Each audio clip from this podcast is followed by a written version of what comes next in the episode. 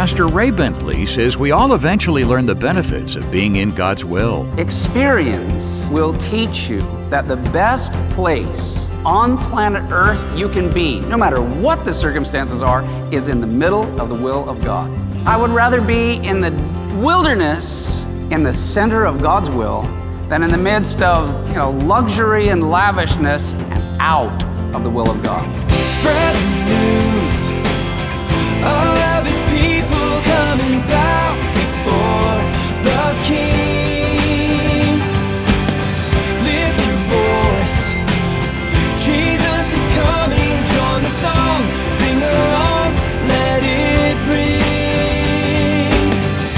Welcome to Maranatha Radio with Pastor Ray Bentley. Maranatha, bringing the message of Christ's soon return, the whole gospel to the whole world. Today, a good look at why it's so important to stay inside God's will. We'll see that living outside of God's will, God's instructions, has its consequences, some of which may surprise us. Let's get the full story.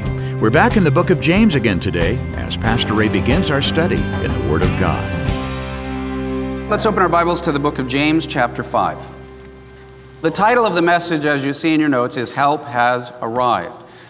Verse 12, he says, But above all. So, after all these pretty encouraging and inspiring exhortations, he now says, But above all that, my brethren, do not swear, either by heaven or by earth or with any other oath, but let your yes be yes and your no, no, lest you fall into judgment. James has had a lot to say about the tongue. He has given us all the uh, misuses, obviously, of the tongue. And how that, that can, you know, we, we can use it to complain and grumble and all of that. But he's also given us the positive uses, which are to praise the Lord and speak the truth and encourage one another and, and build one another up with all of that. Now, he's also here, though, saying something that's very important a sign of discipleship that you are a follower of Jesus Christ and they're actually, you know, growing up. Okay, you're saved. A lot of people, they get saved and then that's it. And they, uh, they stagnate the rest of their lives as if, well, I've got, I know I'm going to heaven and so I'll live my life until I go to heaven. But God has so much more for us. We don't have to wait till we get to heaven to begin feeling and experiencing and tasting the glory of heaven right here, right now. But that will require the desire to grow up, to mature, to not be a little child anymore. And one of the greatest measures of our maturity is how we use our tongue, how we use our words. And um, 2,000 years ago, they would swear that they were telling the truth, and they would impress you with all these, I swear by the gold of the temple, and, and all these different oaths that they would make. Now, this is not unique uh, to their time. Uh, it- every generation, because the world is full of sinners. We, every generation struggles with, of human beings, telling the truth. We lie all the time. It is that moment for all of us who have been born again that maybe the very first time we were really honest in our lives, that we will never forget, is when we heard the gospel and we finally admitted the obvious truth that I am lost and I need to be found, that I am a sinner and that I am broken and, and that I need to be forgiven and healed and I need a Savior. Coming to Christ is a radical moment and beginning of truth. And what's the result of finally telling the truth? You get saved, you get forgiven, you get healed, you get filled with the Holy Spirit, you get your name written in the Lamb's book of life. Now, look with me in verse 13. Is any among you suffering, or another word is afflicted? Then let him pray. Is anyone cheerful? Let him sing psalms. Praying. We talked about the power of prayer, uh, that a believer is not somebody who complains about things. They talk to God about things, and they talk to the Lord about things. When he says, if you are, is anyone suffering or suffering affliction? It is interesting to me that James seems to make a distinction between afflictions and sickness. If you are suffering afflictions, You need to pray. If you're sick, well, then you need to call for the elders and come forward and have hands laid on you and be anointed with oil, and the prayer of the elders and the prayer of the righteous will make it's a whole, it's like almost a separate thing. And if I could make then a, a little distinction here. In other words, if I am afflicted by something or some circumstance, James says I need to pray and seek God and say, Father, are you trying to tell me something through this affliction? Are you trying to teach me something through this affliction? Too often, we are not really sensitive to the leading and the guiding of the Holy Spirit. It is extremely important. God, your Father's will for you and me is that we learn how to be led by the Spirit. Jesus is our role model and he is our example. What did he do? Every morning he would wake up and it says his ear was open to his Father. And he lived basically one day at a time. Sometimes our problem is we're trying to live a whole decade in one day. And we're trying to live with a whole month's worth of responsibilities and problems and debts in one day. One of the liberating things that, that takes some reprogramming, probably for us, especially in Western culture, we put more pressure on ourselves than God ever did, is to learn how to live, just make it through today. So often we want this big long list what do I need to do to do the will of God so I can have peace in my life? And it may be very small and very simple. And just follow that one thing, but be led by the Spirit. So I don't know about you, but that motivates me to go, okay, I want to know what is, how do I be led by the Spirit? I want a life that is light and that is free so that I can enjoy my walk with God. Well, there's an interesting verse in Psalm 32, verses 8 and 9. Uh, and this is very interesting. I want you, let's read this scripture out loud together. I will instruct you and teach you in the way you should go. I will guide you with my eye. Do not be like the horse or like the mule, which have no understanding, which must be harnessed with bit and bridle, else they will not come near you. See, unfortunately, I mean, horses are brilliant, uh, you know, animals in, in, their own respect, and mules are stubborn. But you can't walk up to a mule and talk to them and say, okay, what we're going to do is we're going to go down here about two and a half miles, and we're going to turn left, and then we're going to. You can't explain to them and they just look at you out of the side of their little mule eye. They don't get it. So you have a bit in the horse's mouth. Why? Because those of you that know, uh, horse, let alone mule, is the mouse is very, very tender. You put a piece of iron in the in the mouth, you don't, and if you know anything, you don't jerk that rein around. Those animals are very sensitive and it's very painful, or it can be if you abuse it. All you have to do is gently, gently just go a little bit like this, and their head goes because they feel it.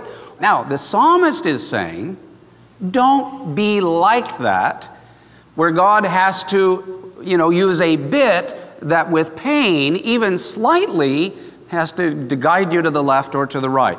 Instead, he suggests, be like the servant who is there standing, as it were, in the corner. Let's say you're in the king's palace and you are the main servant of the king. Your eyes are directly on the king. The king may have a giant table, he may have people from other nations and ambassadors and a great feast going on, and he's entertaining them, and they are telling stories and asking questions and doing business. And you watch and you watch and you watch. And he, in the midst of it, he doesn't stop everything and say, Be quiet, I need it. Hey, servant, I need you, la, la, la, whatever.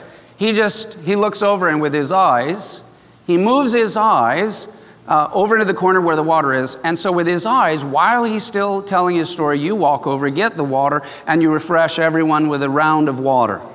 Or again, with his eyes, and they come with the next part of the meal, or they take away uh, the dishes, or whatever it might be. He says it's much better to be watching and waiting for the slightest guidance and direction. Father, here, Okay, Father, you want me to just stay here? No problem. Here I am.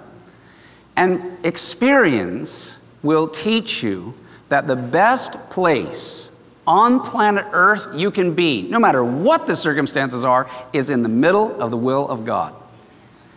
I would rather be in the wilderness, in the center of God's will, than in the midst of you know, luxury and lavishness and out of the will of God. That is torment and misery untold. You, you can either listen to that and believe that, or you can learn by experience. But either way, you'll end up in the same place. So here, God doesn't want us to be so stubborn like a mule that he has to use painful processes. If you are in affliction, there are times when you say, Lord, are you trying to say something to me? Are you trying to get my attention? He wants to guide us with His eye so that we follow His slightest direction. But let me also say, He loves you so much. And it is so important that you be where He wants you to be, that if and when necessary, He will allow affliction in your life, or the bit, as it were, to guide and to direct you exactly where you need to be. There will be days that God will have affliction, and there will certainly be days that are joyful. And when those days come, sing and rejoice and be cheerful in the presence of the Lord. Pastor Ray Bentley will have more of today's study in just a moment. At Maranatha Radio, we've received so many cards, emails, and social media messages expressing appreciation for Pastor Ray's teaching. Our family loved Pastor Ray. He was witty, kind, and demonstrated completely what it was like to have a deep relationship with God.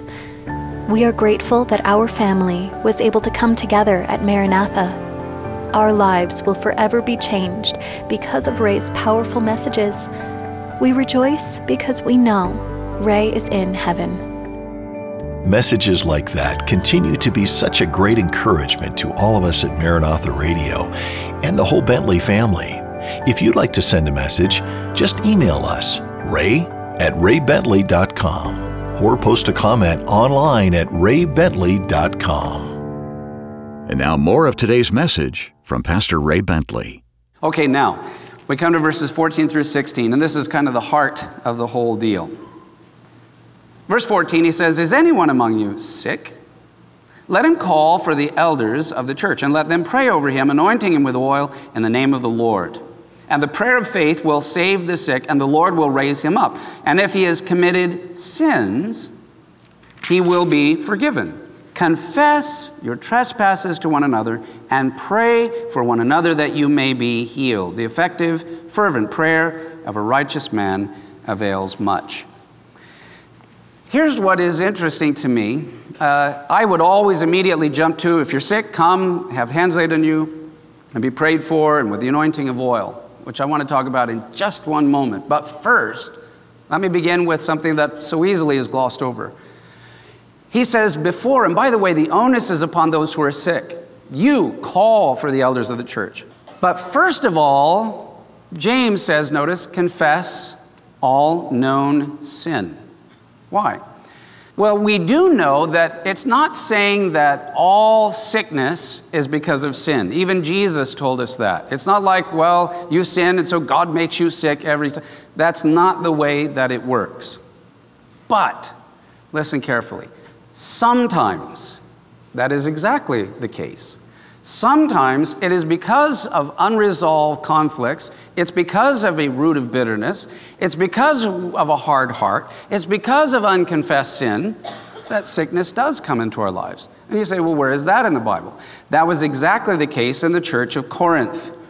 There were some in the body and in the church in Corinth who were suffering physically because of unconfessed sin. Now, I put 1 Corinthians 11, verses 27 through 32. It's a long passage, so I'll read it to you, but you follow along with me.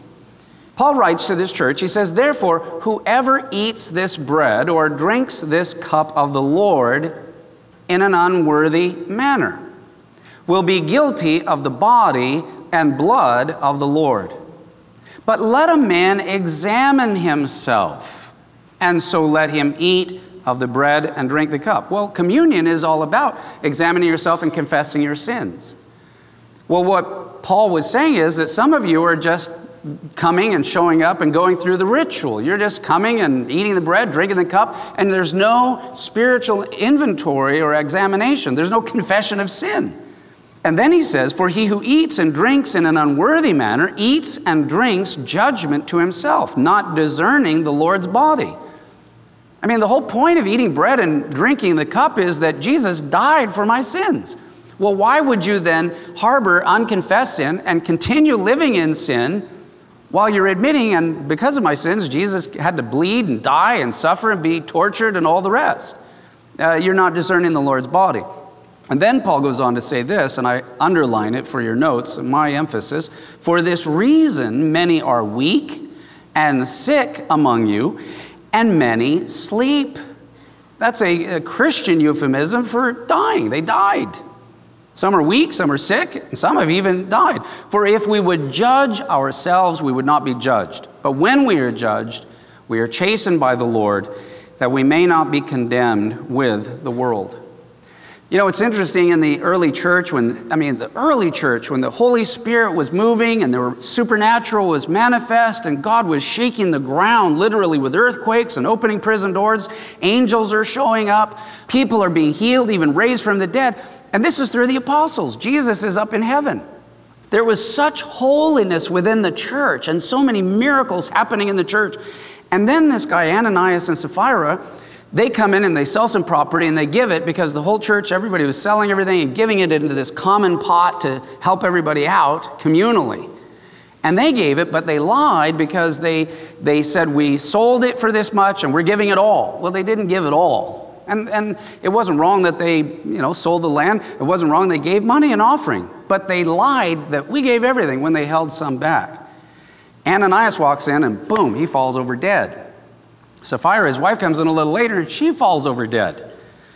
Now, they didn't go to hell. God didn't take them to hell. They just fell, they just went to heaven a little earlier than they had planned on.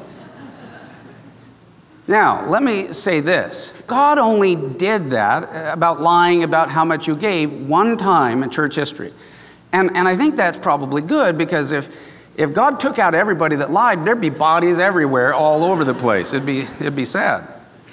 But this particular moment, it was so pure and so holy. The glory of the Lord was so present that even a little lie, we were talking about speaking the truth, even a lie could be very costly because God wants to manifest His presence. Now, I am praying for revival. And I know many of you are praying. I want God to open the windows of heaven. I want the Holy Spirit to be poured out and manifest I think that we need it. Our generation needs it. It's time for it. The Lord's coming back soon. I want to see many get saved and brought into the kingdom, but I'm also a little bit sobered by what that might mean if God felt that He could manifest His holy presence among us.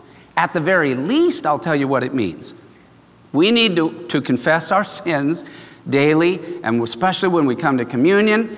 And now James adds that, you know, are we taking advantage that I'm sick, I don't feel good, or I have an illness, and so I'm going to go and I want a miracle and I want God to heal me?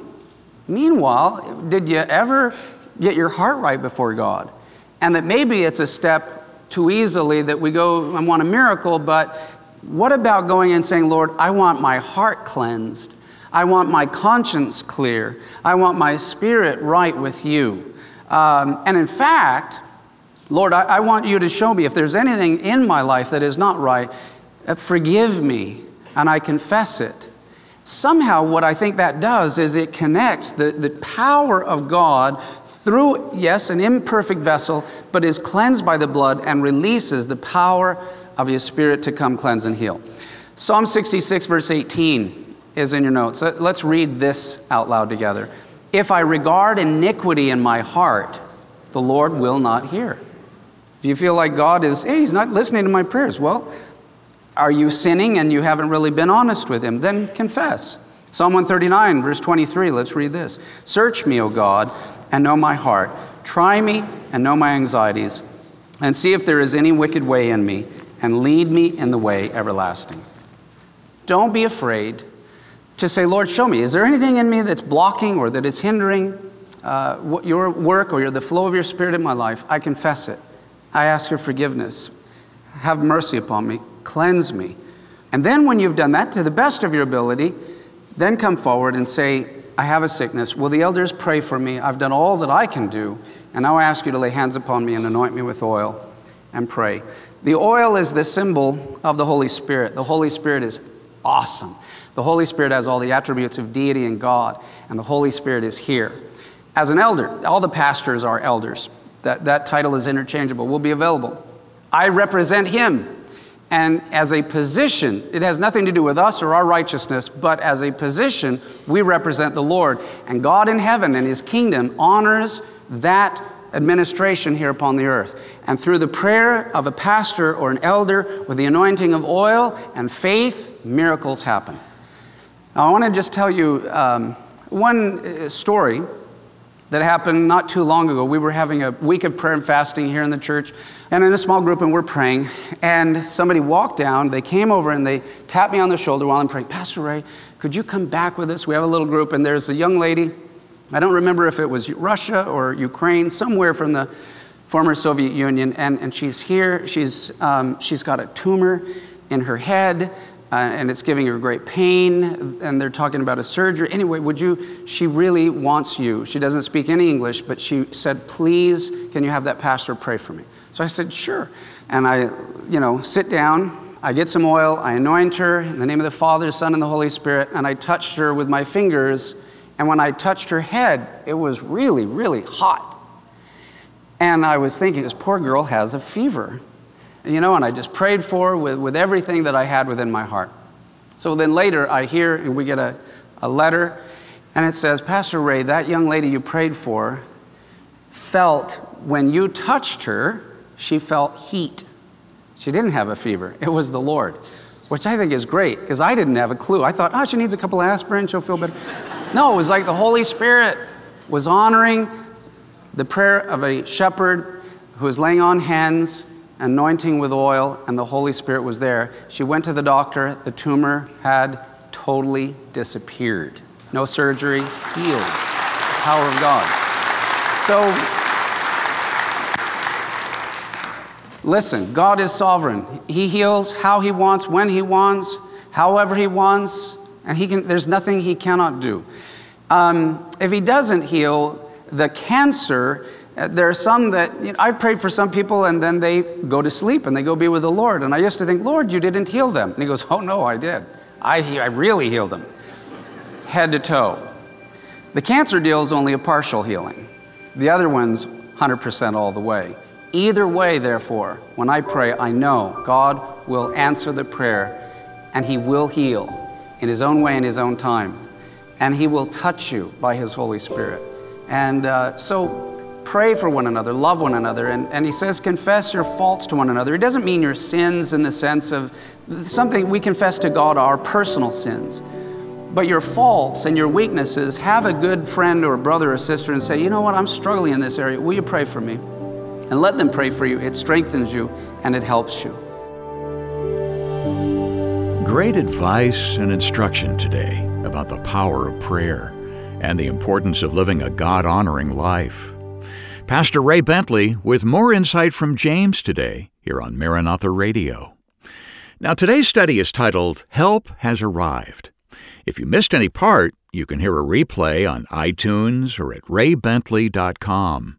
That's raybentley.com. There at the homepage, there's a place to leave a written tribute to Pastor Ray's life and ministry.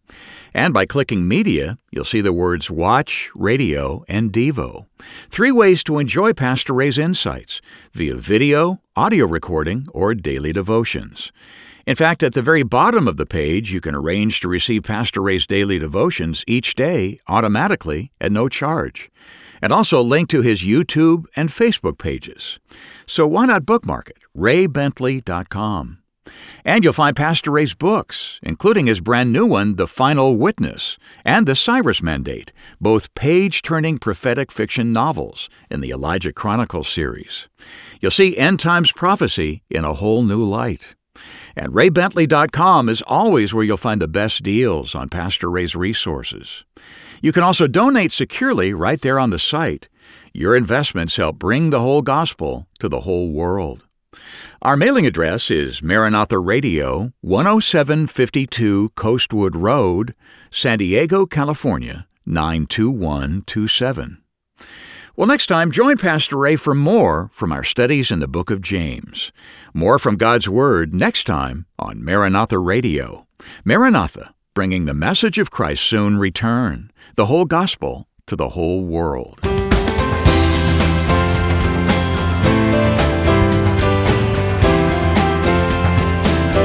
Maranatha Radio with Pastor Ray Bentley is an outreach of Maranatha Chapel, 10752 Coastwood Road, San Diego, California, 92127.